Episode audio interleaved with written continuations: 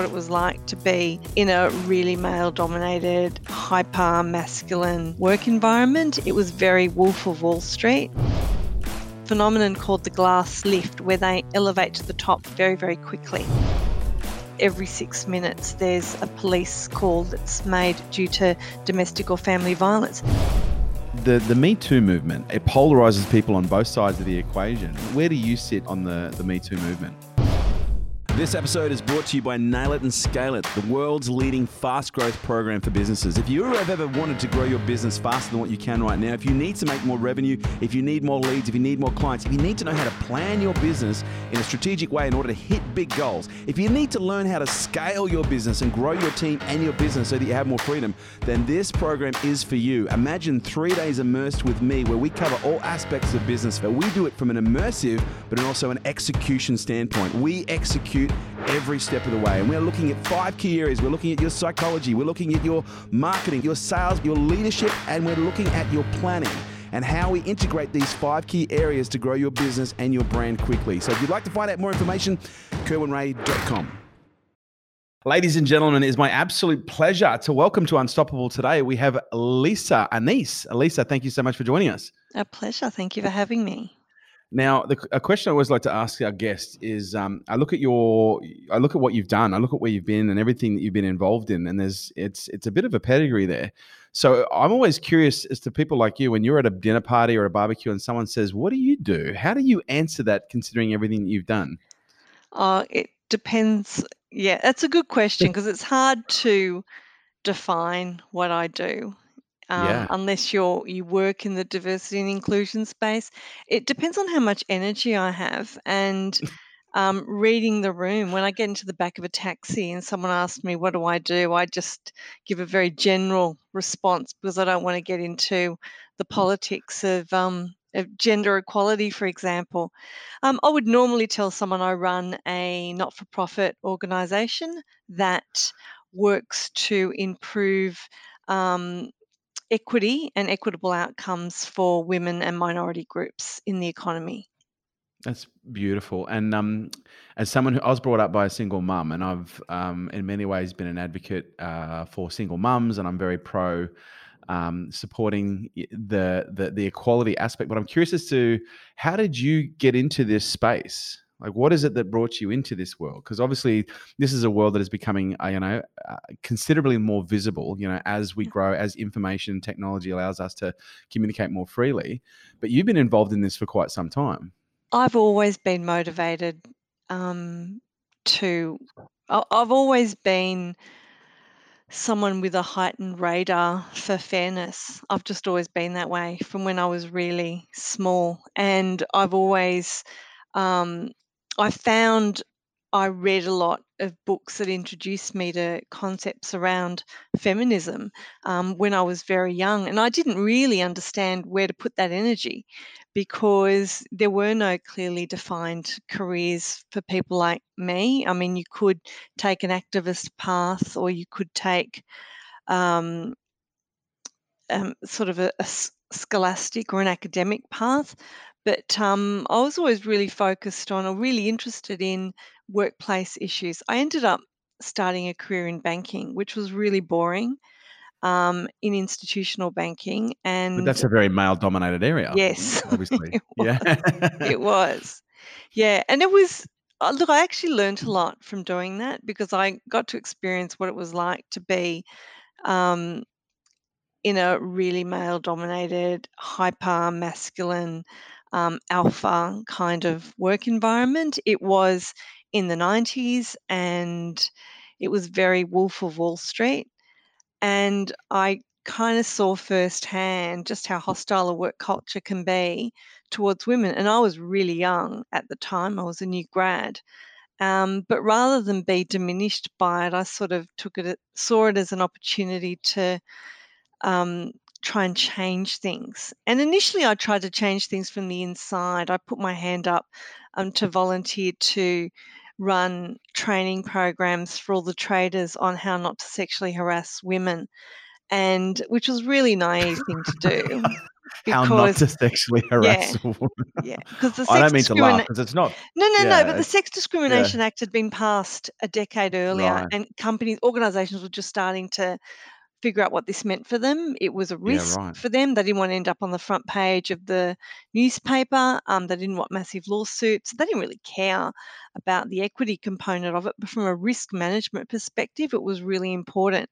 And the organisation I was with was looking for people to run the training, and I just went, "Yeah, I'll do it." And in the process of being someone who had very little power in an organisation, having to stand in front of um, groups of men who had lots of power, it was an interesting experience. And I learned a Mm. lot about what people are up against when they're trying to change the culture.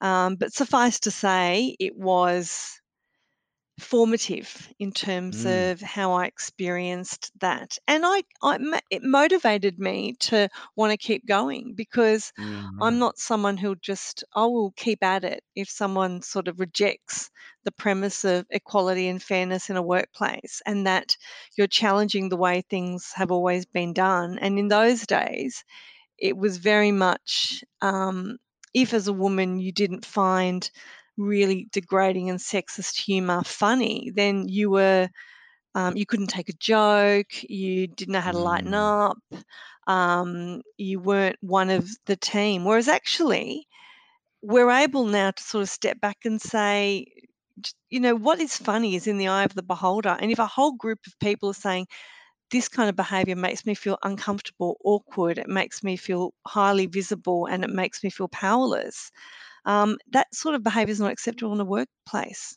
So, Mm. and now we have the law to say it's not acceptable in a workplace. But it's look, it still goes on. The Human Rights Mm. Commission um, will tell you that one in three women and one in four men experience workplace sexual harassment, and so it hasn't. So it's one in three women and one in four men. Yeah, rough. Yeah, about that. Yeah, Yeah. Wow. Okay. And usually, when men experience it, they experience it from other men, or if they do experience it in a heterosexual context, it's usually a, um, a one man versus a group of women who are making, you know, innuendos or jokes. So it's you need a group of women to um, develop the kind of power imbalance that's usually at play in sexual harassment. Um, Yeah. Whereas in a normal work environment, because men tend to dominate leadership positions, men generally speaking have more power in workplaces. And so, you know, um, sexual harassment and discrimination, when you whittle it away, it really does come down to power and a power imbalance. Yeah, right. I've only been in the workforce now 30 years, um, but in that time, I've seen um, what I'd call a significant shift in the dynamics, the relationship dynamics, and the leadership dynamics of women going back like 30, 20, even 10, 15 years ago. Because I remember going back, you know, through my earlier career, I remember seeing women that were successful in many cases replicating male traits. You know, in most cases they were aggressive. In most cases they were they weren't what you'd classify a stereotypical feminine. They were just in, in many cases masculine women who were demonstrating the traits. What I'm assuming were were seen in high powered men in order to replicate their success and their power. But what I'm seeing now is I'm seeing a significant shift towards femininity in leadership, femininity in the workplace, femininity um, as as what it is in, in its essence, which is quite powerful. Um, and it doesn't need to be adulterated with male characteristics and male traits. Is this something that you've witnessed yourself? And what do you think has been driving or giving women more permission to be more themselves and less trying to copy what they've seen in, in male behavior? It's a really, really good question, and you've observed a really significant thing. Leadership has been defined since the beginning of workplaces in the Industrial Revolution. Um, there's been a really def- narrow definition of what a leader is, and, and, and leadership has been defined as being assertive, authoritarian, um, decisive, as you said, traits that are traditionally seen as masculine traits. The thing is, though, lots of men don't feel comfortable with those behaviors either. It, Mm, it's there's just as many men who want to be collaborative and empathic and consultative as there are women, and there's just as many women who are natural, um, authoritarian, difficult, you know, hard taskmaster type of people. The difference is that we attribute certain behaviors to men and certain behaviors to women. And we reward men for exhibiting those behaviors because when men behave in feminine ways, they have traditionally feminine, as in having other traits, they're traditionally punished for not manning up, for acting like a woman or being a girl. Um, and when women display traits that are typically seen as masculine, they're also, even though they do that because they know it's the behavior that gets rewarded and leads to the top job, um, they're also punished for those behaviors. They get called bitches and ball breakers. It's very gendered language. Mm. So, actually, what we need to do is recognize that both men and women have the capacity for all of these traits and all of these behaviors. And it's not owned by one gender and we should actually recognize that. But we also need to think about what kind of traits we want in leaders. And what the evidence shows is that really good leaders, effective leaders that run inclusive organizations that are productive and um, creative and are able to solve problems, they need to have capabilities that are, are not one or the other. They are um, it's a new type of leadership. It's an Mm. inclusive leader is a leader that treats people with dignity and respect, no matter who they are. It's a leader that has a clear vision of the future um, and clearly articulates expectations without bullying people. Um, that is able to make decisions, but in the process is consultative and collaborative in coming up with those decisions. These sorts of skills are not um, related to either gender, and they are the skills and the traits and the behaviors that are seen to produce the best outcomes in business. And so it should actually be a win win for both women and for men. A lot of men have been left out of the leadership picture as well because they haven't Mm. fit that na- that very narrow um, idea of what a leader means and in some cases it can have really quite devastating consequences for them in terms of how they see them see themselves and how they and how the narrow definition of masculinity what what sort of an impact that has on their own identity and the sort of reckoning that a lot of men have to have around that because I don't think it's um, a coincidence that we see really um, large statistics in the area of men's mental health and well-being being problematic, Mm. male suicide, um, relationship breakdowns. All these things are connected. Um, Mm. hostile workplaces, workplaces that are built on high levels of aggression, don't lead to great outcomes for human beings. We're all fragile in the end. Oftentimes, when we see um, things balance out, we we think see things that are imbalanced come into balance. Oftentimes, if they're out of balance, they'll often go to the other end of the spectrum and backwards and forwards until there's a, happy medium that is found. And something that's been you know talked about, I think, quite um, at a quite a, a popular level or a media level, anyways. This concept of toxic mas- masculinity, um, and then this judgment around what's healthy masculinity, what's toxic masculinity. Um, what I've seen in certain conversations, especially in social media, where you know gender equality is being discussed, is in some cases almost a reverse in the polarity. Where, like, I, I wouldn't go as far as to say toxic f- femininity, but it's like you you see what I would refer to as toxic behavior coming from women that could only be described as unhealthy because it's Yep. so far beyond what would be considered Yep. a balance in the in the equation.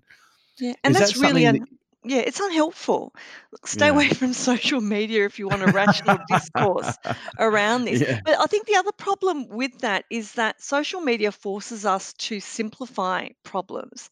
And Yeah. these conversations are actually really, really complex. And you can't do it in 125 characters. And it, Yeah. it, it makes conversations reductive. And what happens is people are sparring off each other. Look, toxic masculinity, as it's framed, um, is unhealthy behavior that leads to really bad outcomes for women and for men. Um, it's the reason that we have like highly um, toxic masculine behaviors that lead to things like violence um, and aggression. I mean, that's not good for anyone. I mean, women are disproportionate victims of gendered violence, um, and you know the levels of um, the crime rate against women in the domestic violence space is still really significant. We have um, over one woman who dies at the hand of her domestic partner or ex-partner every week.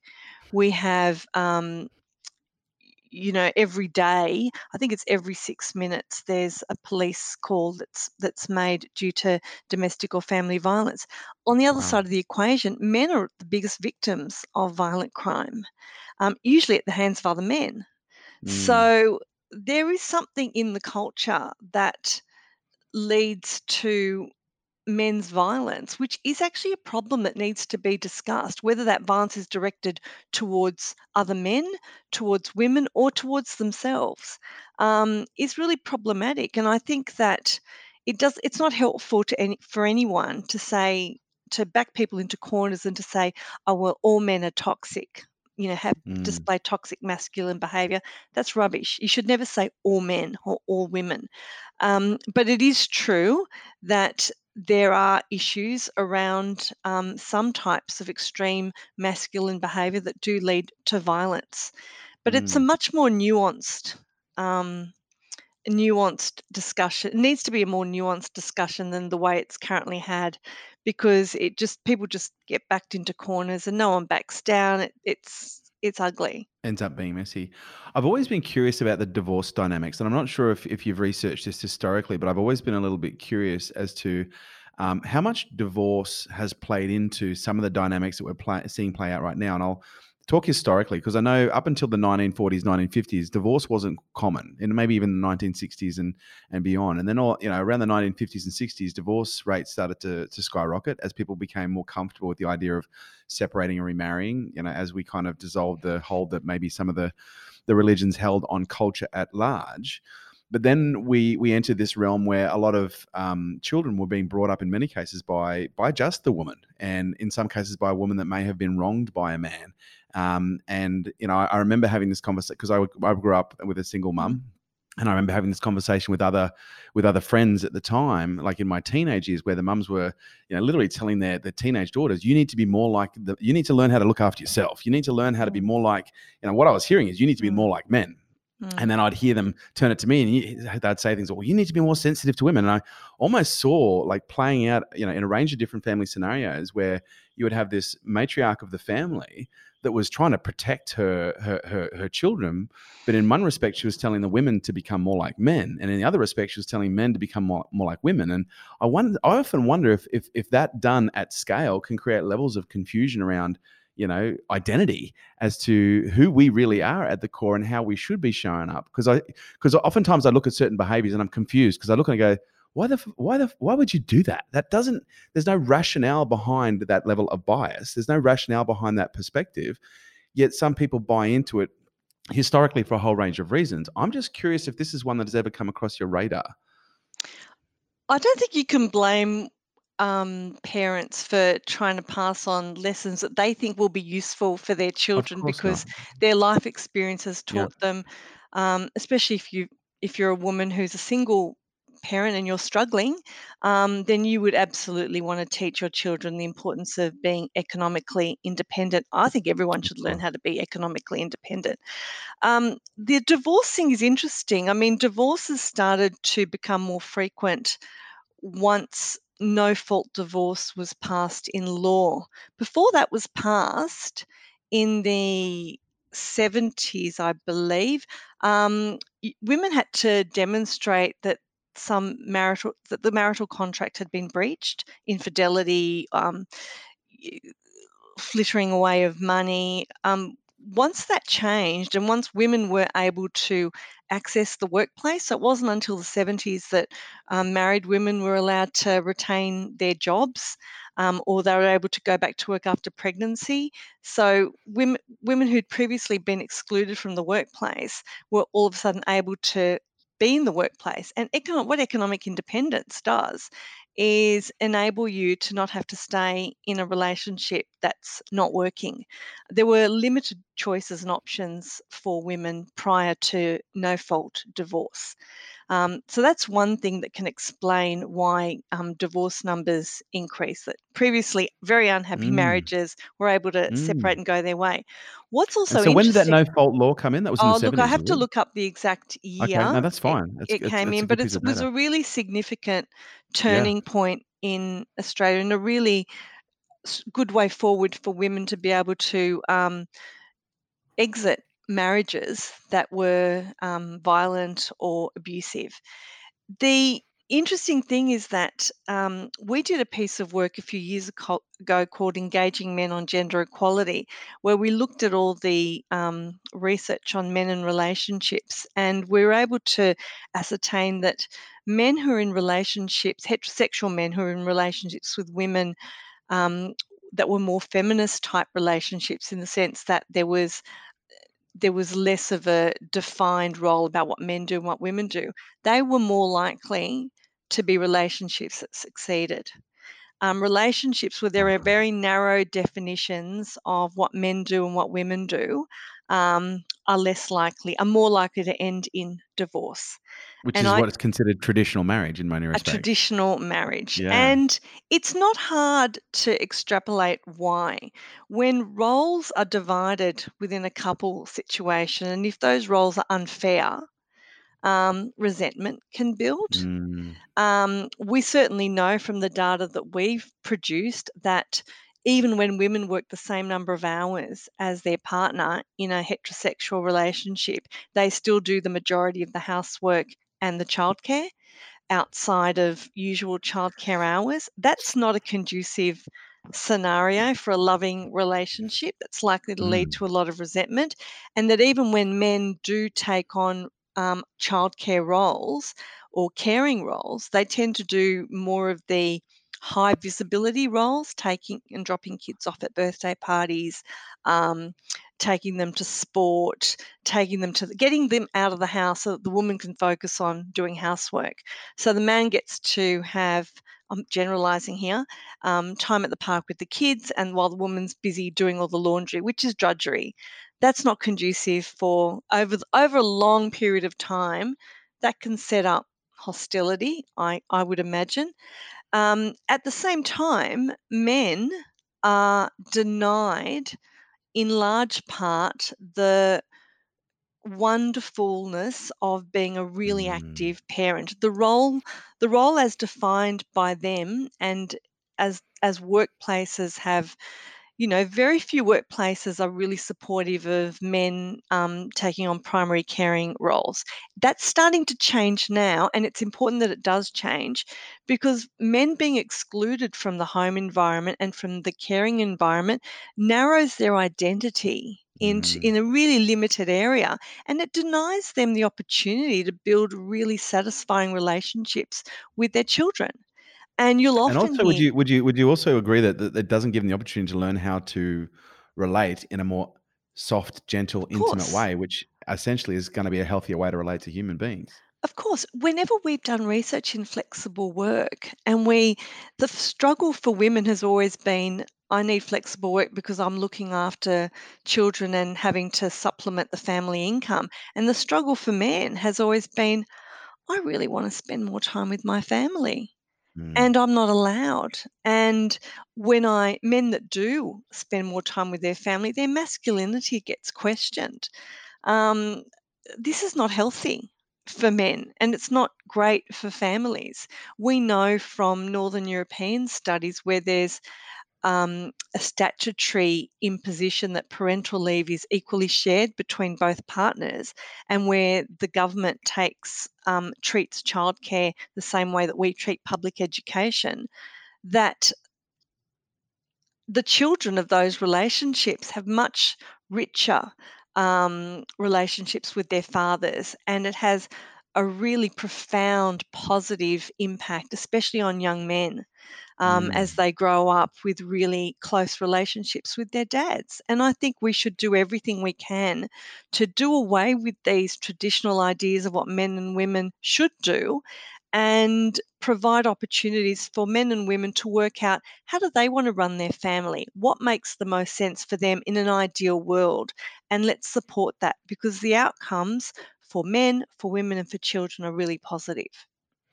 When we talk gender equality, most people in most cases we'll focus in and narrow in on on on on the female perspective and what's going on for most women, which is in many respects incredibly fair based on hist- historically how we got here. But one area of gender equality that is, seems to be getting increasing levels of attention is gender equality in the in the realm of divorce, uh, in the realm of you know paternity and, and care. Um, you know, I know as as a single dad myself, um, when I went through the process of uh, divorce, I was terrified. Uh, as someone who has a very high value on family, very high value on being a father, very high value on you know, being able to have my son as much as possible. But I became acutely aware that I didn't have anywhere near the rights that I thought I would have as a as a parent.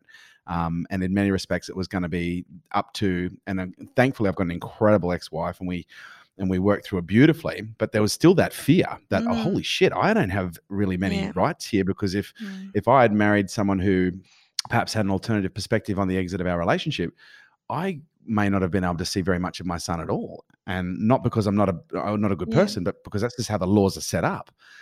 How how do we approach that in in in a way that you know starts the conversation to move things in a direction where it is considered more acceptable for men, you know, to be included in that conversation around paternity and that I think I think care? it starts the minute a baby is born. I think that um, dads are entitled to have um, the right to parental leave in a work setting, the right to um, be an active part of their child's life. Children have the right to Mm. um, have access to their parents, both of them, if they're lucky enough to have two parents, um, and that those two parents are engaged and want to be present because we, we do know that there are single parent families where there's a very absent parent and, and that Yep. absent parent's made a choice to be absent.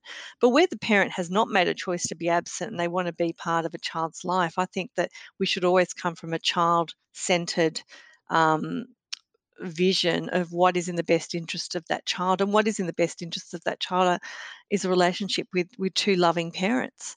Um, Now, I'm sure you'd agree that's common sense, but common sense isn't always common practice, and no. oftentimes the law is what people lean on in order yeah to the get the law is what people want. lean on So, uh, do you see there being a potential shift in the uh, legislation and, and, and the legal perspective when it comes to, let's just say, the, the, the dynamic when it in comes to the family court? Yeah. Yeah. I think there's a government inquiry at the moment. There's a senate inquiry into the way the family court works. Unfortunately it's being partly led by pauline hanson who Oh, has um. Has got a very skewed idea of, I mean, she's made comments such as women make up domestic violence complaints so that men, their partners don't get access to their children. So I think when you've got a politician who has got that kind of bias already in their head and they're leading a Senate inquiry, that's a bit problematic. But I think Mm, we should always look at our laws. Um, a law is only ever as good as the environment in which it was constructed, and it's made up of um, the political environment at the time, the social norms and the mores that people accept, and then a body of common law is built up which reflects the you know the, the judgments made by individual judges. And laws are not perfect and they should always be reviewed and reflected to reflect the current zeitgeist. If if laws around parenting were created 10 years ago, they need to be reviewed today because parenting has moved on and mm, our expectation of of men and women as parents has moved on and certainly women's economic participation in the workplace men's greater participation at home um, is has created a different environment that when some laws were initially set up. I mean, I haven't had that much to do with family law. I mean, my yep. expertise really is from a workplace perspective, um, but I definitely think that laws need to be um, constantly updated and to reflect the current, you know, what's expected in the current times. Mm. And let's maybe move it into the workplace because that's obviously where your your expertise is it really lays.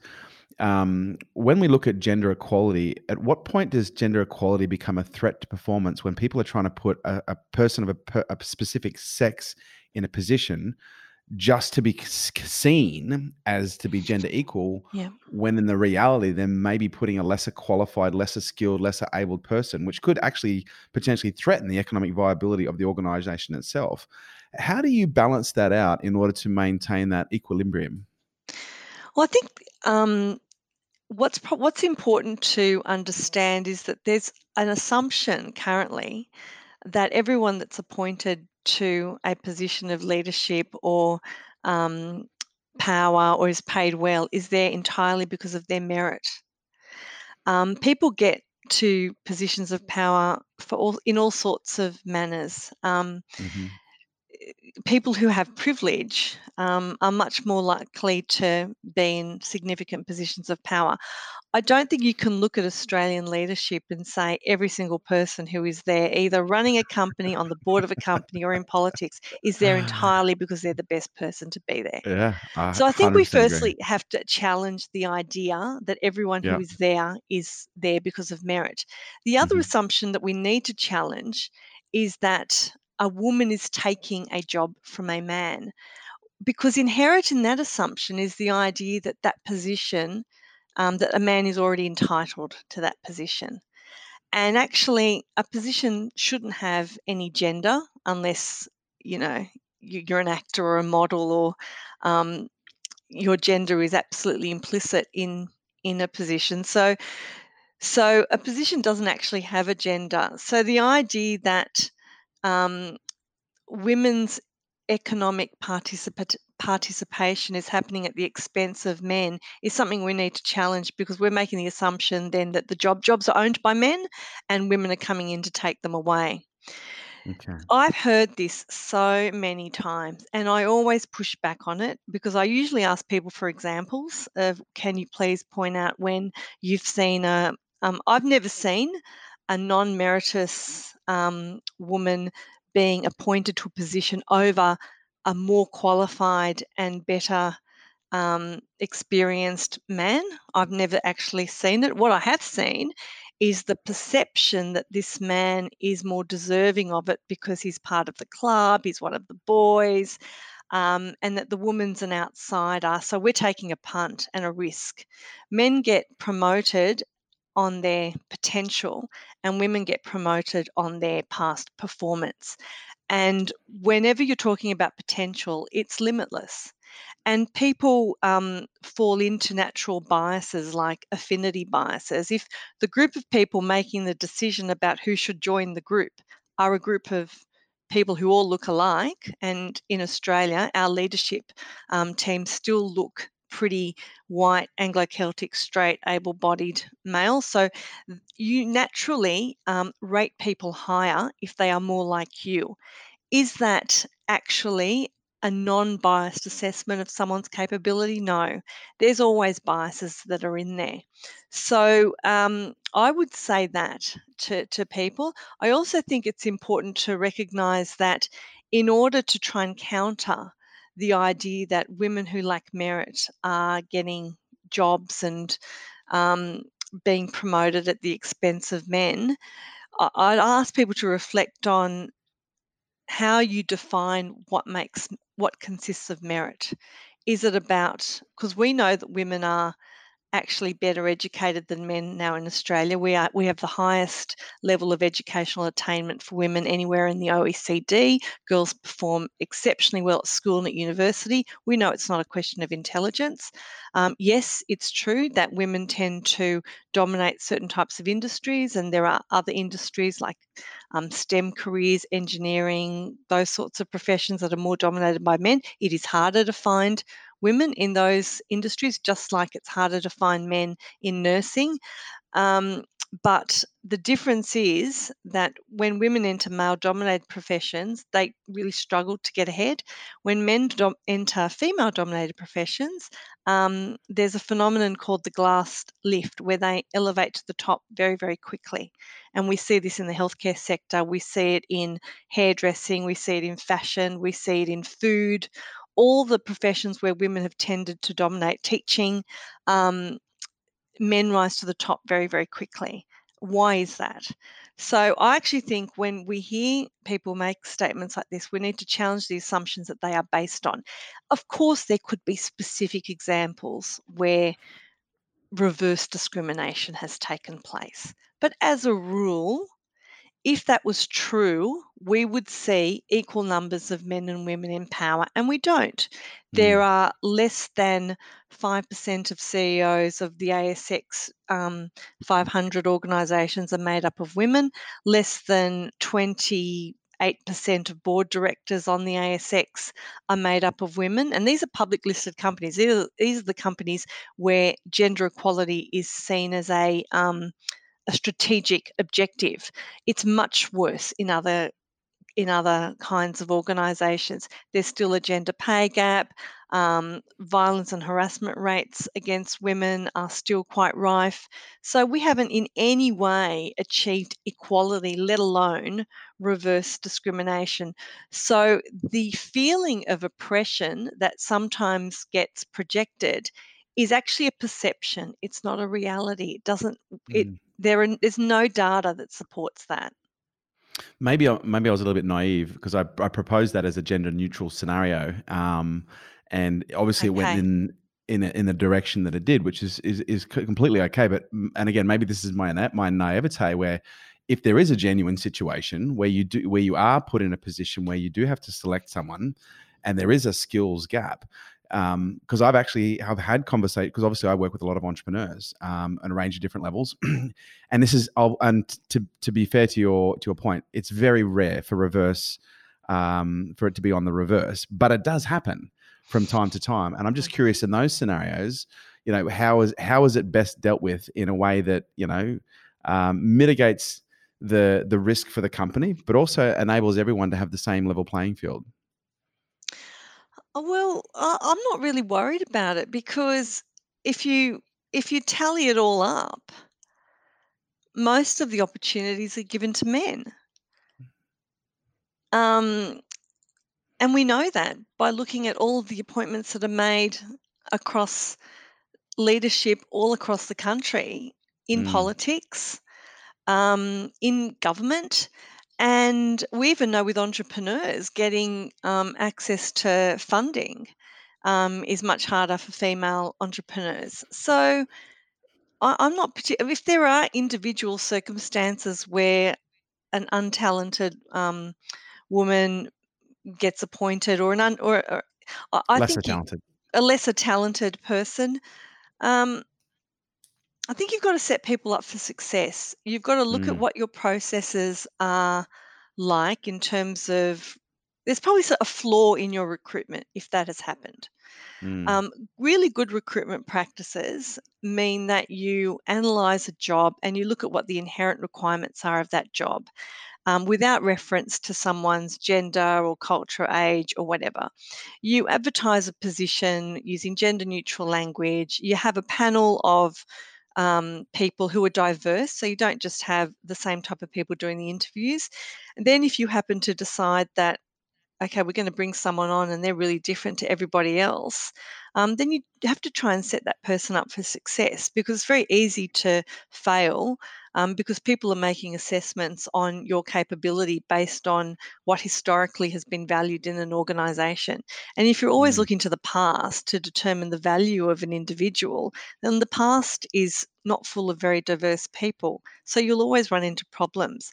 My recommendation would be try and make sure you have really um, clear and bias as bias free as you can recruitment processes onboarding processes and that you identify talent um, with respect to actual job requirements but try to be open minded about what those job requirements are mm.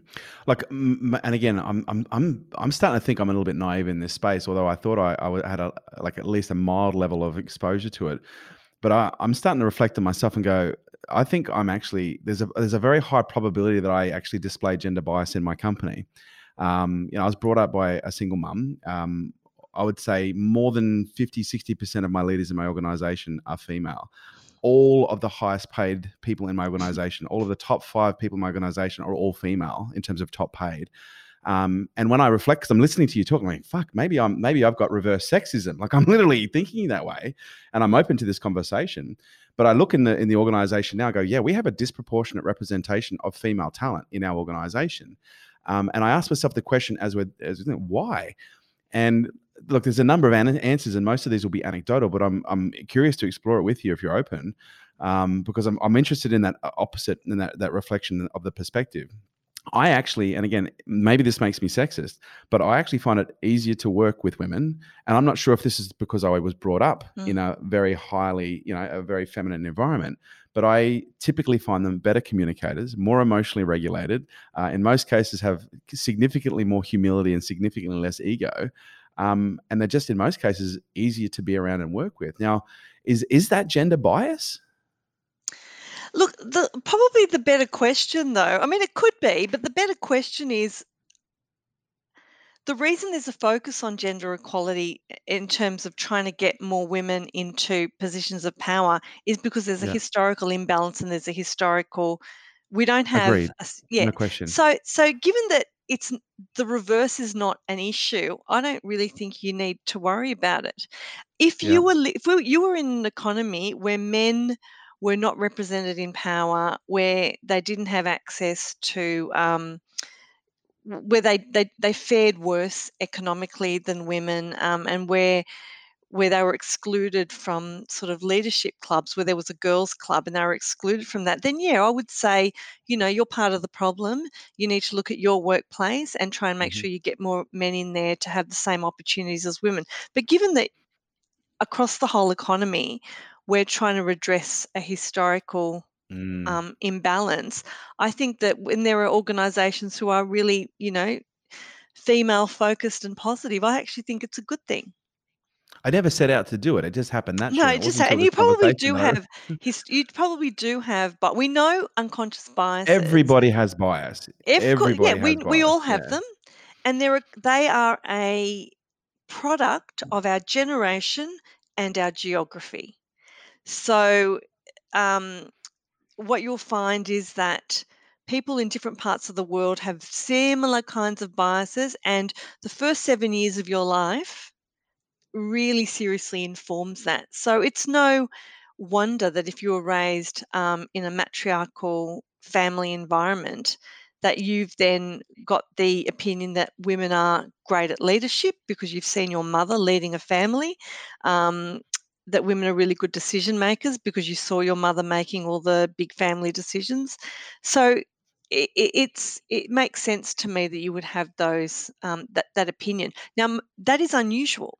Most people in Australia are not were not raised in single parent families. They are a significant family group, um, Yeah. but they're still they're not the dominant family group. The dominant family group still are dual parent families.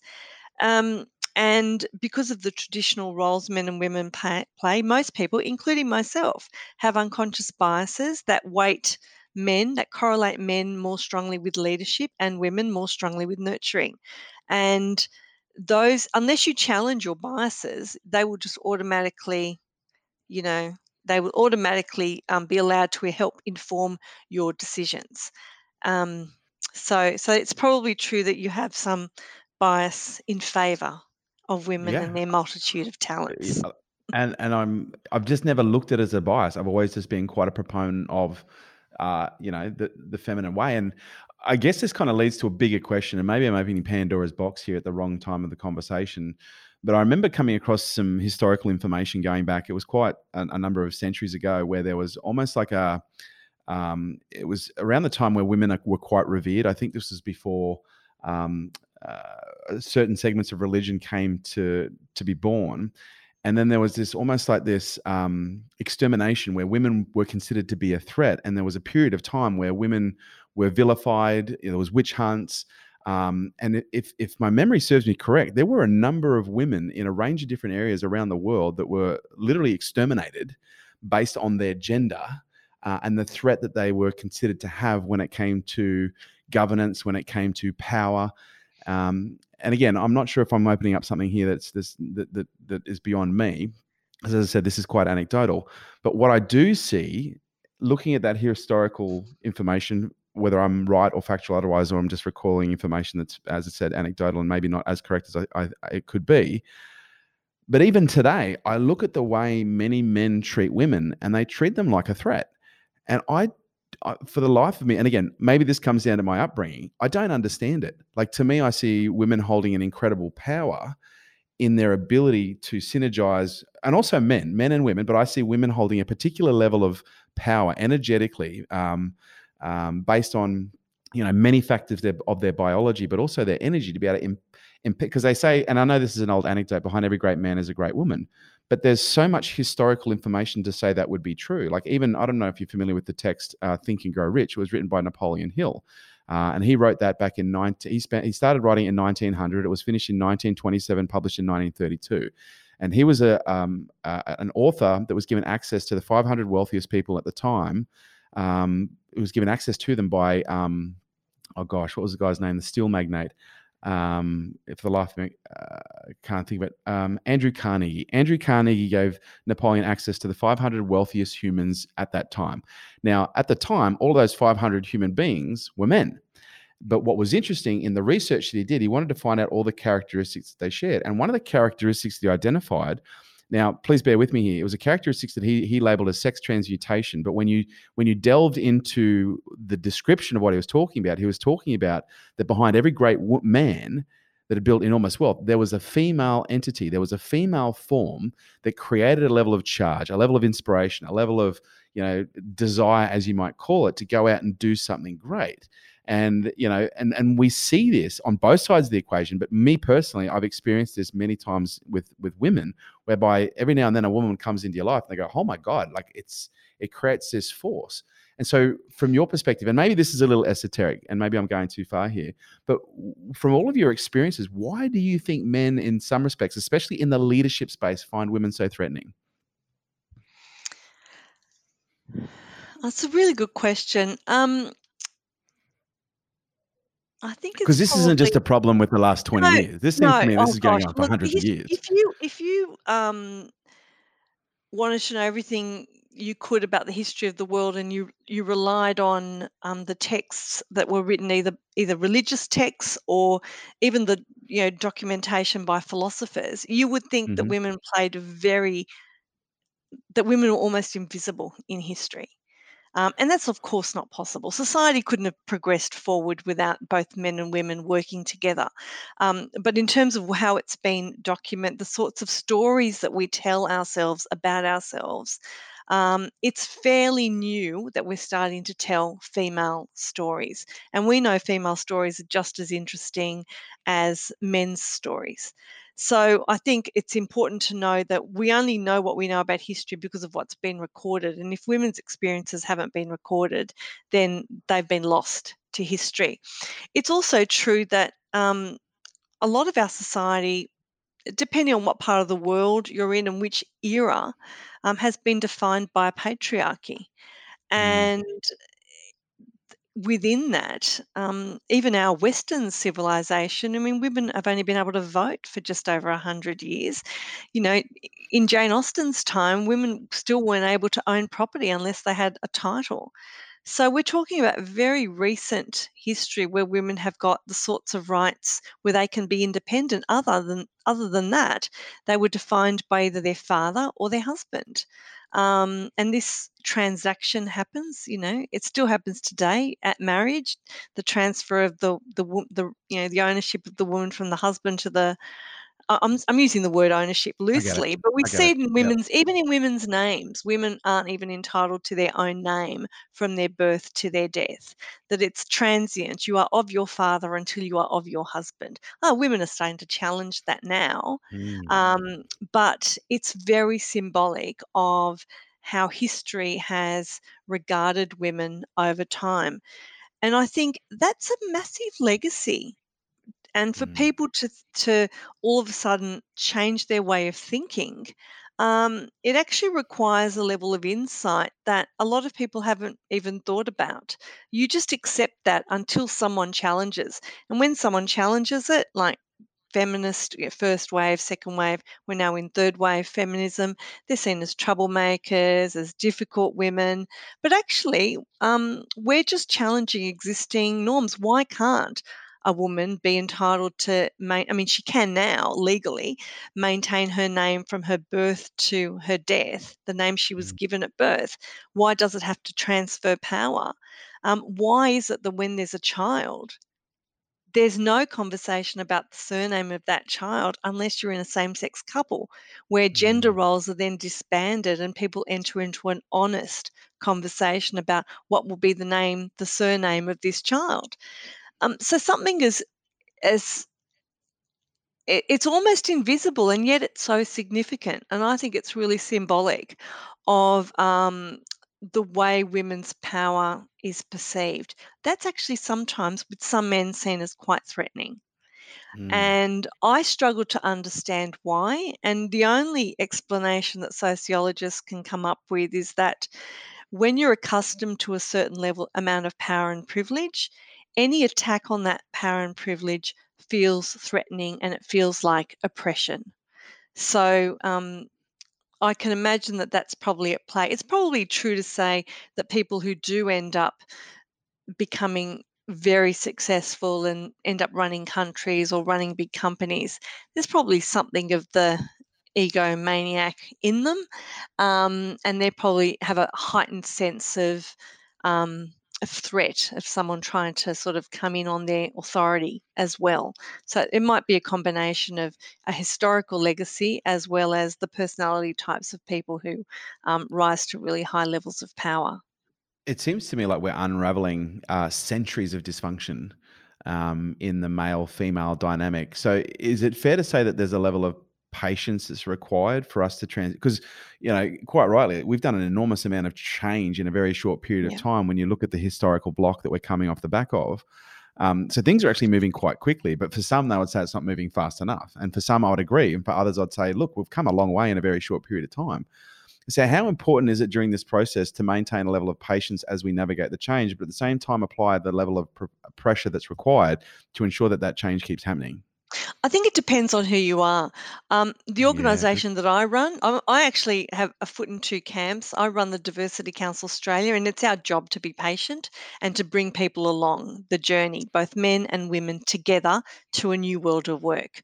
Um, but I also sit on the board of Amnesty International, and that's all about calling out behaviour and being um, um, wanting change now, wanting things to happen right now, and not not being frightened of the reaction or the retaliation, standing up to the status quo. So, if your role is to be an agitator, then be an agitator. Um, in the business world, I think it makes more sense to bring people with you um, Mm, because you've got to work together to run the economy. I also think in a family, in a small scale environment, a less adversarial approach, um, a combined approach of moving together um, is also, if you can make that work, really, really helpful. I think it depends on where you are. There are roles for agitators and activists, and there are roles for collaborators and people who want to bring people together. If you're running a country, it's your mm, job to bring people together.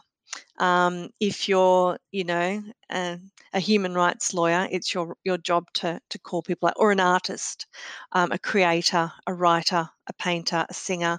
Um, those people have got an incredible ability to to to highlight injustice and to reflect back on the world things that are wrong and they can mm. do a lot of good in moving things forward so um, i just think it depends on who you are i think if you're doing podcasts it's a really good opportunity to agitate um, and Mm. call out things that need to change. That's a really, really good response, and knowing your personality and where you fit in that as well. Mm. Um, the the Me Too movement, um, obviously, that's gained a lot of momentum and a lot of steam. Uh, it polarizes people on both sides of the equation. Where do where do you sit on on the the Me Too movement i and its think it's effectiveness? Yeah. Well, its effectiveness is another thing altogether. In theory, Right. as a movement, it was long overdue. Yep. Um, calling out really, really powerful men for extraordinary, despicable behavior um, was necessary. And it's long overdue.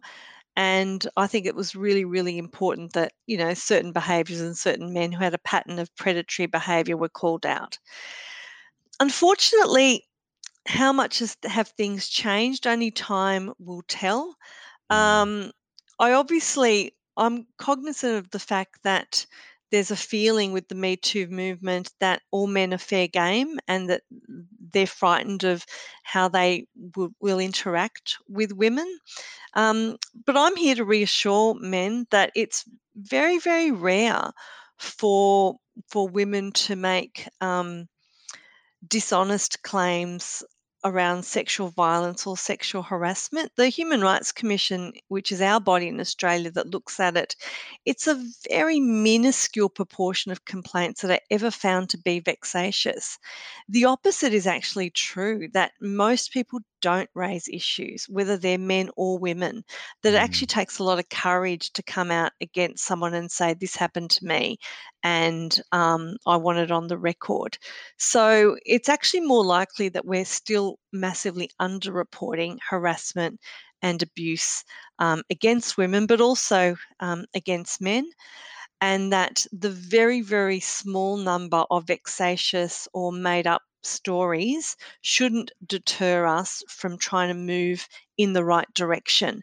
Unfortunately, there will always be um, people who are acting in a dishonest way, but that's that's very minor. We don't set up laws for the minority; we do it for the majority. We don't Mm. have um, yeah, so so that's what I would say to that. I think Me Too is important that we don't lose that momentum and that we have a safe space for people to be able to say, actually, you know, this behavior that I've been putting up with for years and years, that's not okay. And I now finally feel like I can say something because usually only certain types of people have had the bravery to be able to do that Mm. because the implications have been massive for them.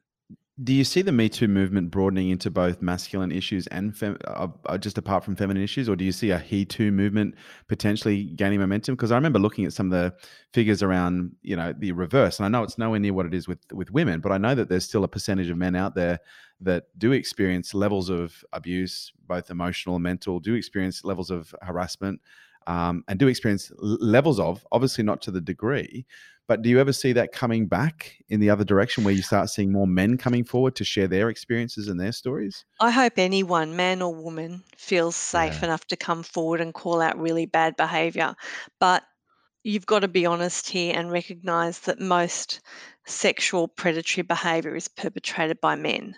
That's Mm. that's um borne out in all the crime statistics. It's borne out in all the um, statistics that are reported to not just the police, but to um, and Me Too is does about that does that in itself create so much noise whereby the where there are innocent parties on the on the on the opposite sex who are the minority in that respect, who in some respects get their lives either you know compromised or destroyed? How how do we keep I guess it's a it's an open ended question. How do we keep a level of of of equality in that conversation to make sure that we're not in some cases because again I've seen it's what the, like in, in some respects it's one it's a blanket approach.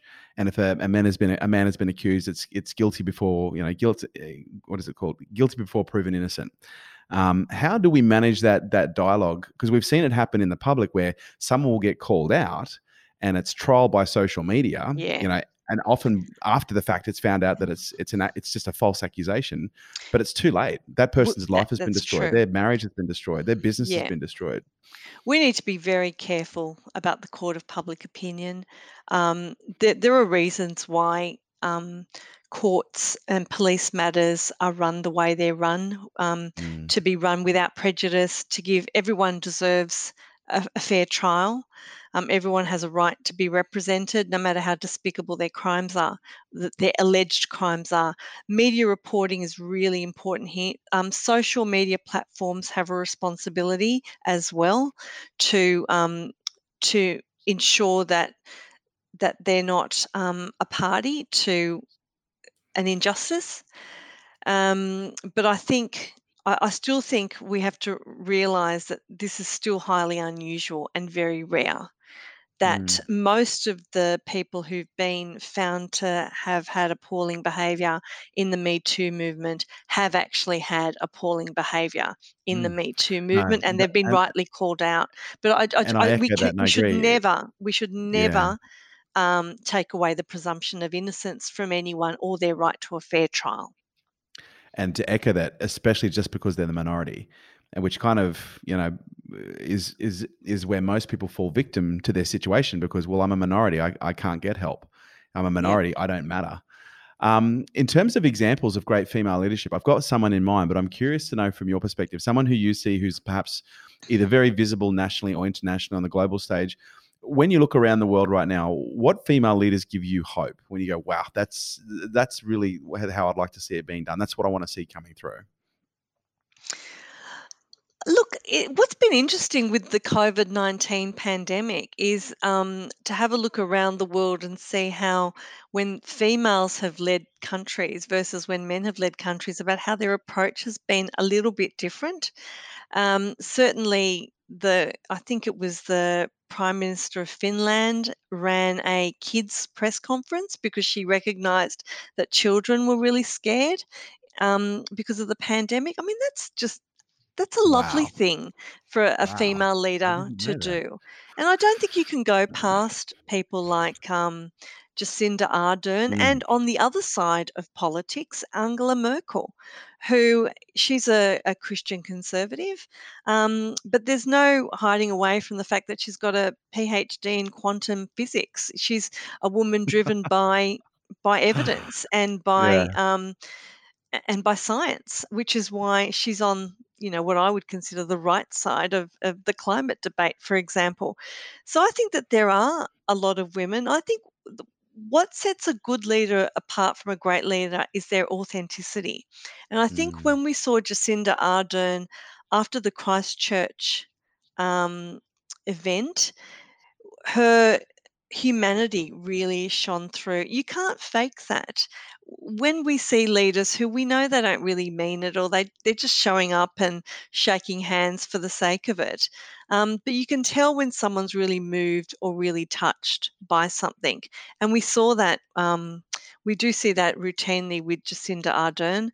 And I think we've seen it even in some of our leaders in the past. I certainly felt for example, when Kevin Rudd gave the apology to the stolen generation, that was a really emotional, sincere, Mm. no matter what you think of Kevin Rudd, that was a really emotional, genuine, sincere moment when you saw John Howard stand up to um, people who wanted to keep their guns, no matter what you think of John Howard and his politics. That was a really sincere, genuine moment of leadership. When you saw Julia Gillard call the Royal Commission into child um, sexual abuse in institutions, another great moment. Leaders are at their best when they're authentic, when they're not playing to a poll, when they're not worried about focus groups, and when they're just connecting with people um, as human beings. And it's up to us as um, people who vote them in to vote in people who we think are authentic um, and who have good hearts that want to take the country in the right direction. So,